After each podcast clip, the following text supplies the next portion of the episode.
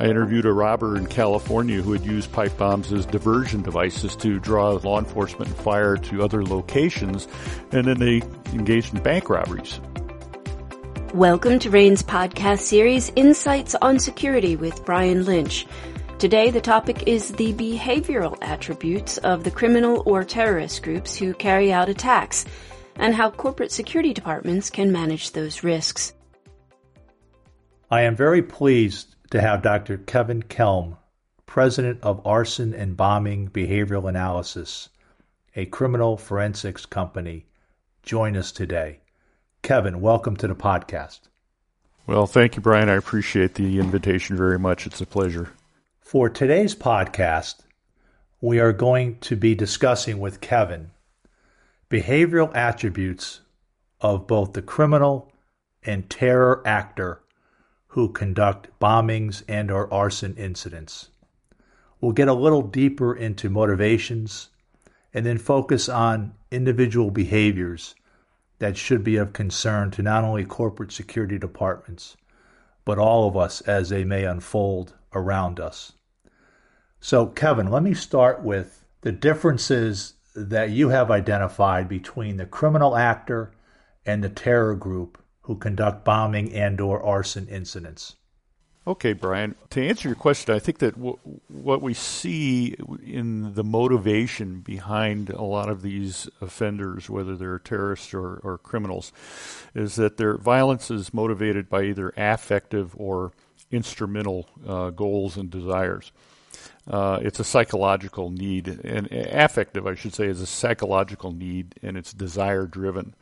And the instrumental actors, uh, which tend to be the terrorists, are ra- what we might consider rational, even though it, it, it's criminal in, in, its nature and it's a terrorist act. There's some reason behind it that we can understand, uh, and it's goal driven. When we uh, we look at the, the criminals, their behavior uh, tends to to have the character of being a pseudo genius. They do have higher uh, IQs than uh, some of the other offenders that we come across, and, and as a consequence, it gives them an inflated sense of their own abilities. And there's more risk taking. Uh, we'll see things like uh, devices that are uh, hastily put together. Um, they don't have any kind of safety mechanisms like arming switches. Uh, they're uh, you know, they, they will take extreme risks even with the the use of explosives. For example, oftentimes they'll use uh, mixtures like uh, flash powder, which is pressure, heat, shock, and static sensitive. And uh, as a consequence, uh, just even making, say, for example, a pipe bomb, if you screw the th- the cap down too tight. Or have powder in the threads, you can blow yourself up, and they're they're somewhat mindless of that. Terrorists, on the other hand, tend to be more procedural. Uh, they use manuals and go-bys, whereas uh, the criminals uh, are offended by that notion. Uh, you know, you ask them if they how they got their knowledge, and they're they think that they're smart enough to figure it out, and in fact, they generally are. I think I related the uh, the incident. Uh, I interviewed a bomber, and I asked him how he got the knowledge to make it, and he kind of looked at me very disgustedly and said, "Well, pipe." bomb, duh. And it, uh, you know, it kind of reflects that attitude that they have. Uh, terrorists, on the other hand, like I said, use manuals and go-bys. Uh, they generally rely on a bomb maker who is different from the person who is actually deploying or implementing the device.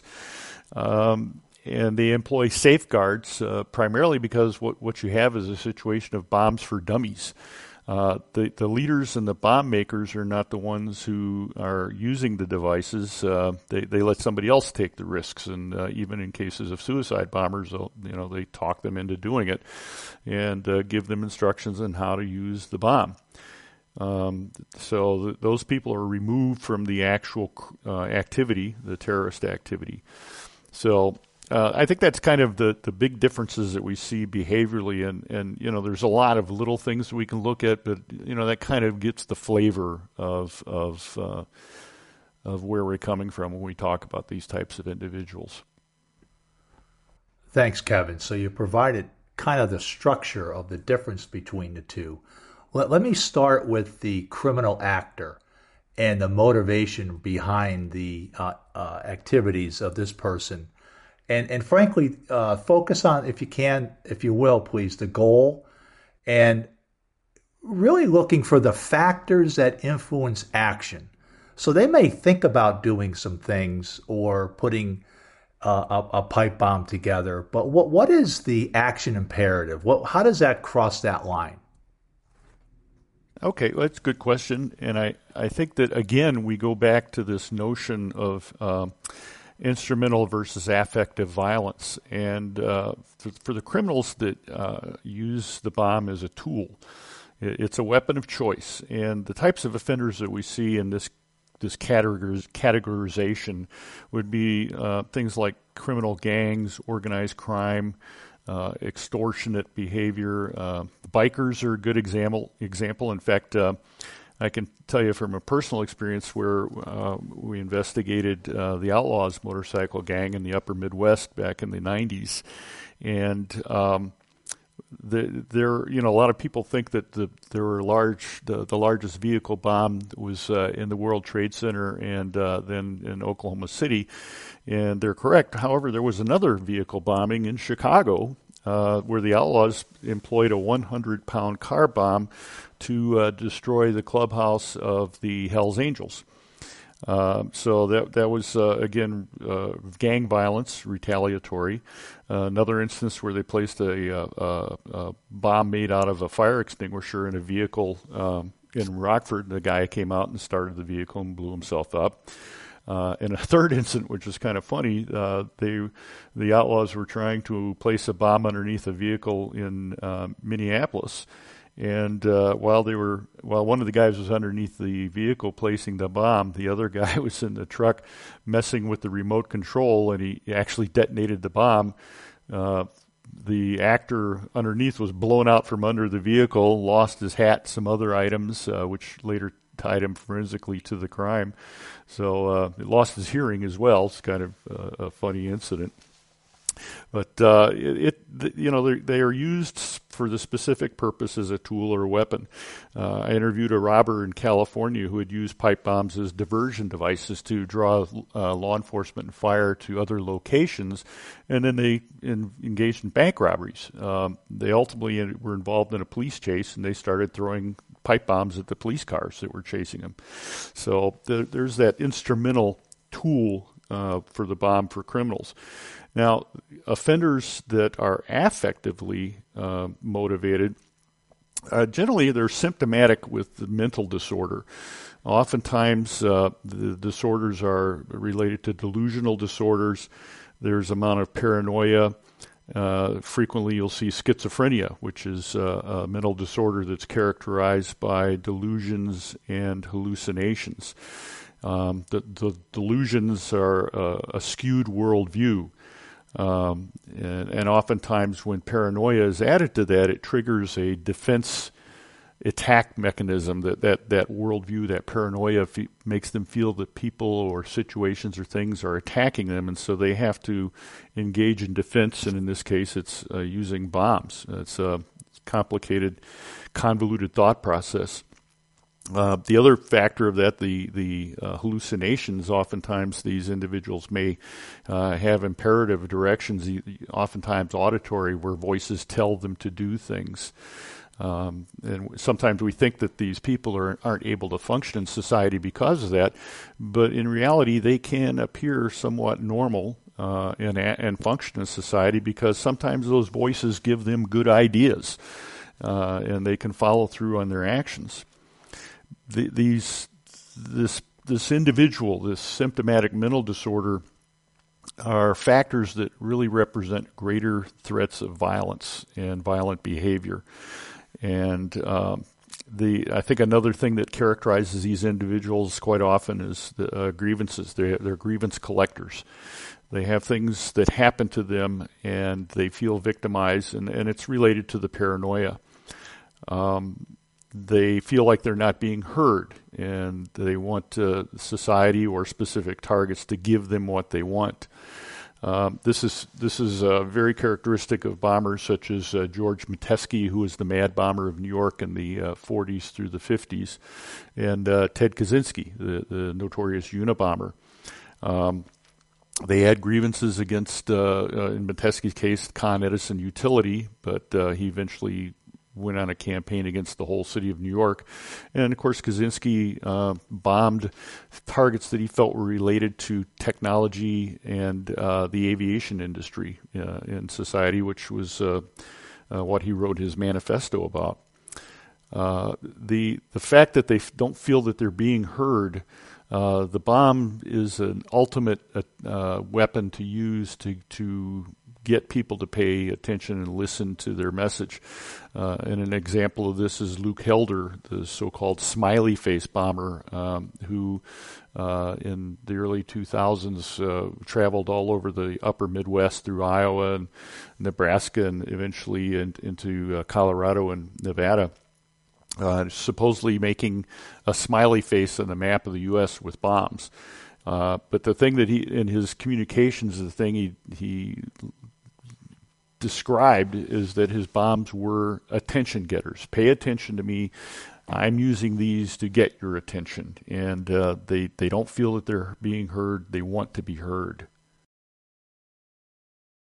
I'd like to stay on this topic a little bit and and dig a little deeper for those corporate security and business leaders who are listening about the behaviors that should be of concern uh, I don't know if monitor is the right word, but they should be concerned about should they become aware of, of this type of behavior at their company.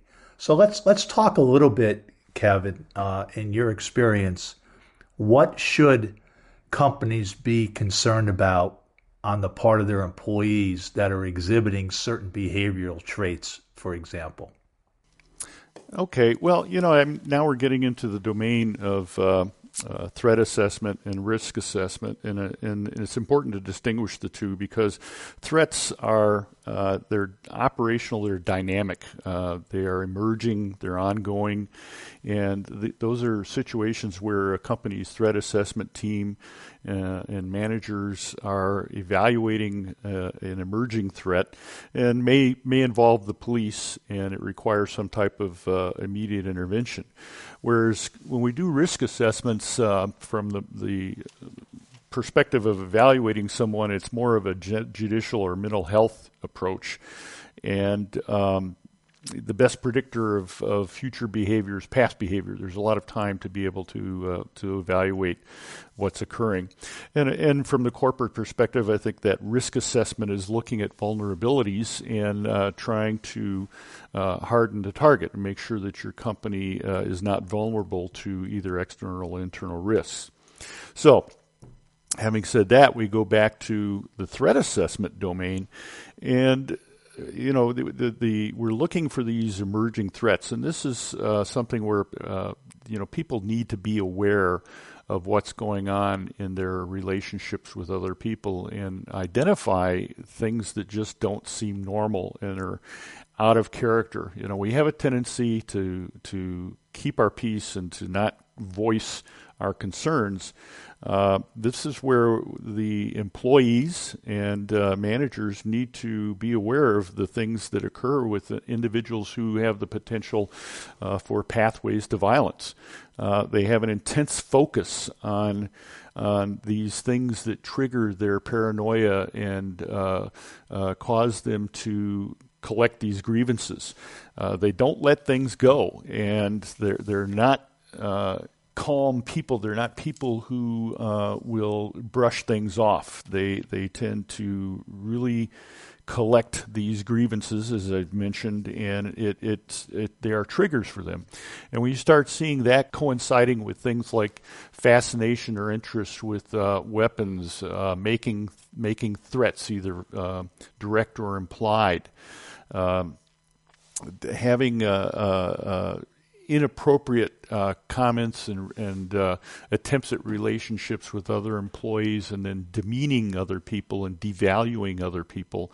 Uh, those are, pathways. And so I think that there's, there's quite a bit out there that uh, if a company doesn't have one, they should have a threat assessment team. And, uh, you know, be aware of, of a great deal of information out there. For example, there's uh, the International Handbook of Threat Assessment uh, by uh, uh Meloy and Hoffmann uh, as editors, which is a really good resource. Another thing that I think Brian, you and I have talked about before is the, um, the there's a good book out there by D- Gavin de Becker called The Gift of Fear. And uh, you know, the, we talk about this uh, uh, primal uh, midbrain that we have that uh, is in, enhances our survival instinct, and we tend to ignore it. Uh, when things happen that cause the hair on the back of our neck to go up, we need to pay attention to it because our body is trying to tell us something's not right and uh, we need to respond to that and uh, act on it as opposed to letting our rational brain dismiss it. And this is certainly true in the workplace. Uh, the, the best defense against this are the employees who who see these behaviors every day and need to report them and make sure that uh, the company, uh, the corporation, is a, is aware of it and can evaluate it and, if necessary, act on it. Yeah, Kevin, great great information. And let's put it onto uh, the normal employee uh, of a company that sees a, something odd about Johnny or Freddie over a period of time. W- what should that person do with that information, Kevin? Well, I think it's important to uh, to report it. It's actually uh, important to look at these as behavior that just isn't right. The, these individuals do not work and play well in the sandbox with everybody else. They are odd. Uh, and and uh, I, have mentioned Kaczynski before. Uh, he had a, an interesting history, brilliant. He had a PhD in mathematics, I believe, from Michigan, uh, and he got got a job as a teacher at uh, uh, Berkeley as a professor in mathematics. But he couldn't teach because he was so quirky and unusual, and didn't get along well with people. And eventually left teaching, went to work for his brother but he was a problem worker. Uh, he w- began to fixate on uh, on specific female employees that he thought he should have a romantic relationship uh, with, and uh, when they rejected him, he began writing dirty limericks about them and posting them on bulletin boards in the company. And when he was warned to stop, um, he just continued. In fact, the behavior escalated until his own brother had to fire him. Uh, and he went to live in the woods in, in Montana. So the that oddity is something that needs to be uh, compared uh, or looked at. You know, it's almost like uh, in the movie Office Space, where the the guy is obsessed about his stapler and eventually burns the company down. Uh, there's some truth in that. It's kind of, it's kind of funny when you watch that movie. But we're looking for these pathway warning behaviors, um, and that, that's any behavior that, that indicates that there's research planning, um, preparation or implementation implementation uh, of an attack, and uh, some of that can be like a fixation uh, on an, either an idea or a particular employee that uh, can, can be someone that they'll identify as the source of their problem, and they just will not let it go even after they've been warned. Um, the uh, we look for bursts of uh, warning behaviors uh, some leakage where they make statements uh, to the effect that they, you know, they could come back and do damage, they could kill someone, somebody needs to die. Uh, they, they're, you know, see a, a, something on TV about a bombing and comment about it and mention that, yeah, something like that could happen here. Those types of veiled uh, threats that are specific um, should be of concern and need to be reported.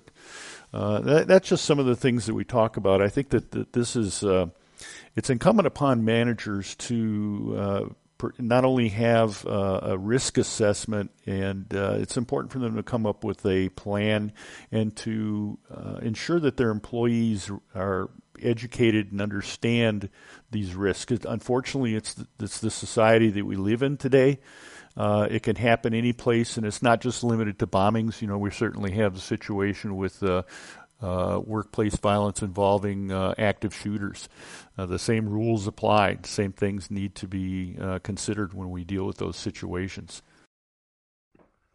Thanks, Kevin. And so, what we're hearing is that if, if an employee who may be listening does either observe or is being told about behaviors and then obviously uh, observes that type of behavior, it's okay to report that. And I think it's critically important that HR and other uh, entities uh, within a corporation make it that if if you do report it, it's okay. It, it's it's not tattletaling. It's it's actually uh, helping the firm. Uh, could possibly help the firm uh, get, get, through a difficult situation. Um, let, let me ask you. You, you know, you mentioned grievance collector, and, and and we talked a little bit about that. Uh, d- does it matter what the grievance is, Kevin? No, and and the thing is, is that sometimes the, the grievance just is irrational to the rest of us. Uh, it makes no sense to us. It makes perfect sense to that individual. And uh, the grievance, uh, like I said, real or imagined, it can make uh, perfect sense to the to the uh, individual. Um, you know, uh, I think I mentioned Metesky. He he accused the Con Edison company of quote dastardly deeds, end quote, um, and it had to do with uh, an injury that he suffered on the job and felt that the company had caused and didn't compensate him adequately for, and he he waged a years long campaign uh, about this. Uh, whereas uh, Kaczynski's a little bit more esoteric, uh, you know, that he felt that uh, the airline industry in particular and society in general uh, embracing technology was destroying the earth and that he was there to call attention to this this problem and his message, which again, if you read the manifesto, it's very convoluted, hard to understand. So, yeah, I, you know, it you just can't dismiss these things that they fix, uh, fixate upon and their grievances because, again, the problem is dismissal. Uh, I think one of the greatest insults in life is to be ignored, and uh, they certainly, uh, as grievance collectors, take that uh, very seriously, of being ignored, and they're going to act upon it uh, very violently. Yes, very good advice. And if a company has identified a grievance collector, either someone who is currently onboarded or someone that has left the company. Uh, the grievance collector, in in his or her mind, it, it, doesn't matter whether they're currently employed or not, does it? Oh no, absolutely not. They'll take it with them, and uh, in those situations where it becomes so so much of a concern, and the individual has uh, uh, exhibited uh, significant warning factors. Uh, it, it, could be time to not only get law enforcement involved, but also to uh, do things like obtain uh, restraining orders and orders prohibiting their their presence or contact. And, um, you know, the, again, it, that's not a guarantee, it's not a safety measure, but what it does do is that when the individual continues their their grievance and their their contact, um, then they can it can be acted upon, and uh, you can get some intervention. And in fact, there may be the possibility of mental health intervention once uh, the authorities become involved.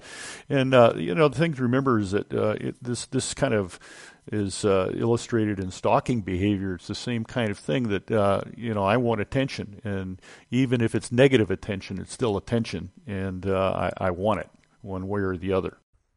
Yes, uh, very, very interesting, Kevin. I think that that this does show up in corporations.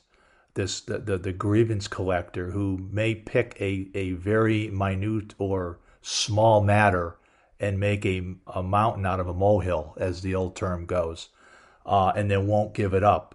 Well, let me ask you if, if I'm a corporate security director and I'm listening to this, I obviously don't want to ignore it because th- this is not going to go away, right? I mean, these things may percolate, but but it's not going to go away. W- what are the steps that I should consider?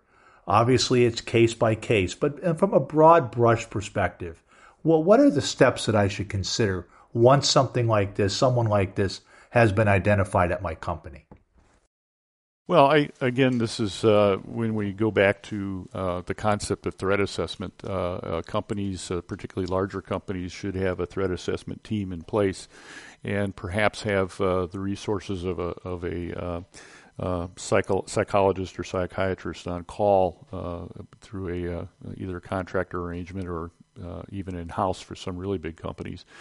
And um, the, these these threats that are brought to the attention of management or these concerns that employees might ha- might have uh, kind of go up the food chain. It, it's a, obviously it's a disciplinary problem. It's a uh, work work issue for a manager to deal with. The thing is that management can't gloss over it and, and minimize these things. The, the, the thing to re- remember with this grievance collecting is that it's caused by fixation. It's fixation on a, on an idea, a delusion. The, this, these delusions are that I'm being victimized, I'm being persecuted, and they can't let it go. And when these situations get to that point, it needs to escalate to the to this uh, threat assessment team to look at it and to start l- making uh, evaluations based upon pathway behaviors. You know, looking at those symptomatic behaviors that we see, um, like uh, novel aggression warnings uh, that that uh, uh, you know the pe- the people talk about first time violence and they all of a sudden their their their conversation and behaviors are totally extreme and move away from what normally expected from them. Uh, things like uh, identification warnings, where they have a warrior mentality or pseudo commando, uh, and they become associated with weapons and law enforcement or military paraphernalia, uh, they, where they identify with previous uh, attackers, like say Timothy McVeigh. Um, it pops up in a conversation that would be somewhat unusual. Um, I mentioned leakage before. Uh, last warning resorts. It's like, okay, either do it my way or else. Those are really things that uh, should get the attention of management, uh, of managers and, and the threat assessment team. And ultimately, you know, it's the interventions that take place is that uh, HR uh, uh, needs to be involved to have discussions with these individuals and to uh, warn them about their behavior. The, th- the thing is, is to listen to their issues, to uh, show that you are in fact paying attention. However, uh, you know, the, obviously some of these issues and demands are just unreasonable or illogical or, or non-existent and uh, you know uh, it could come to the showdown where it's like you know we need to let you go. Uh, those those types of situations need to be handled in such a way that it does not escalate, uh, and you know, particularly involving, say, for example, the individual uh, focuses and uh, indicates that their immediate supervisor is is the problem, and that's who they fixate on, and that's the subject of their grievance. Obviously, that's not going to be the individual to terminate uh, or to discipline them, it needs to go to someone who is unrelated uh, and uh, uh isn't necessarily perceived as uh, part of the big problem. And again, as I mentioned, uh, if the behaviors get to the point that it becomes necessary to involve law enforcement or the courts, don't hesitate to do that. managers should certainly be aware of what their potential legal remedies are, either criminal or civil, and should take advantage of that. And I hope that uh, you know it's it's kind of hard to say uh, in specific detail when we're dealing with, uh, like I said, these are emergent, operational, evolving, and dynamic situations. It's hard to come up with something concrete. There's a lot of information out there um, that's available to managers from publications uh, available from like uh, uh, the Department of Homeland Security and FEMA, uh, the cybersecurity threats. All there's plenty of information out there that can help guide managers, and of course, uh, like I said, uh, looking at uh, the assistance of threat assessment professionals that can help guide this as well. Yeah, Kevin, great advice, and and uh, uh, the appropriate actions that you laid out, uh, depending upon the case. Um, I, I, know that sometimes in in companies they typically will move problem employees to different supervisors to try to get a different leader uh, in front of the person. Uh, has your experience shown? Uh, obviously, we don't have a specific case, but does the grievance collector care who the supervisor is generally? Well, again, it, uh, as you said, case specific. I think it depends on uh, you know what what their perception of the problem is, or who their perception of the problem is, and uh, you know if it gets to the point where it's the company, it really doesn't matter who they're talking to. You know, any any minion, if you will, of the company is is part of the problem.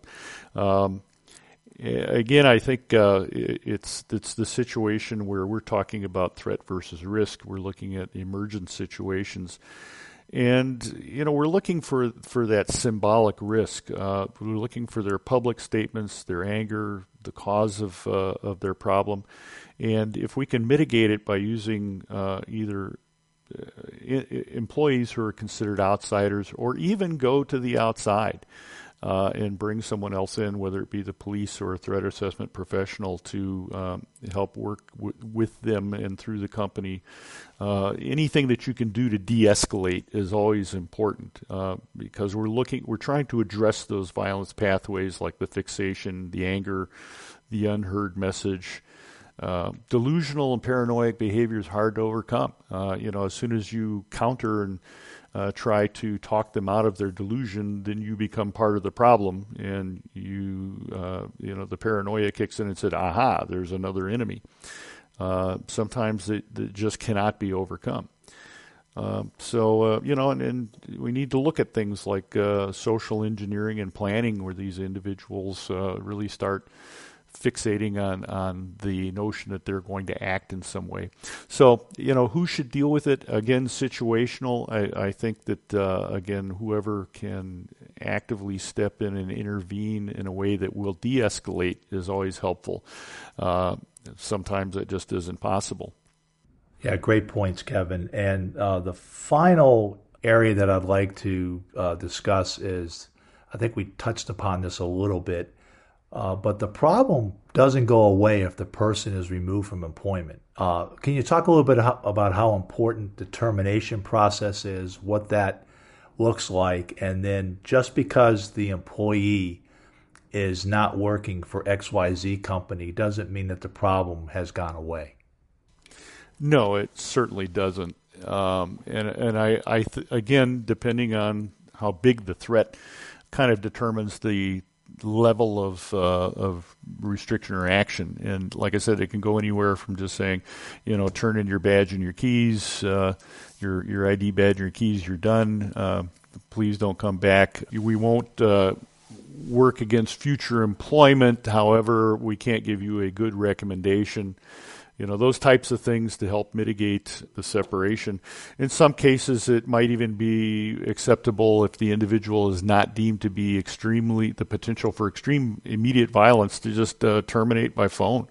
We overlook the idea of those types of uh, impersonal contacts as being uh, less inflammatory as a face to face.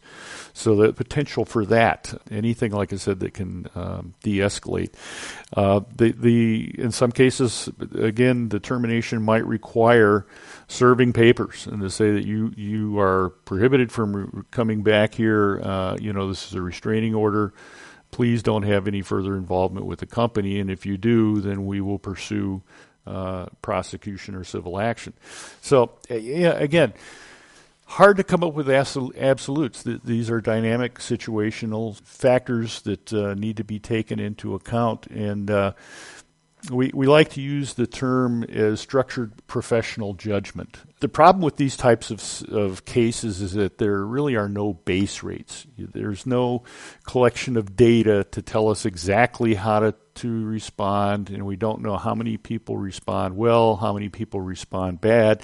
So, so you can't rely on statistics. You have to rely upon the education and the experience and the, the considered judgment of the people who are involved.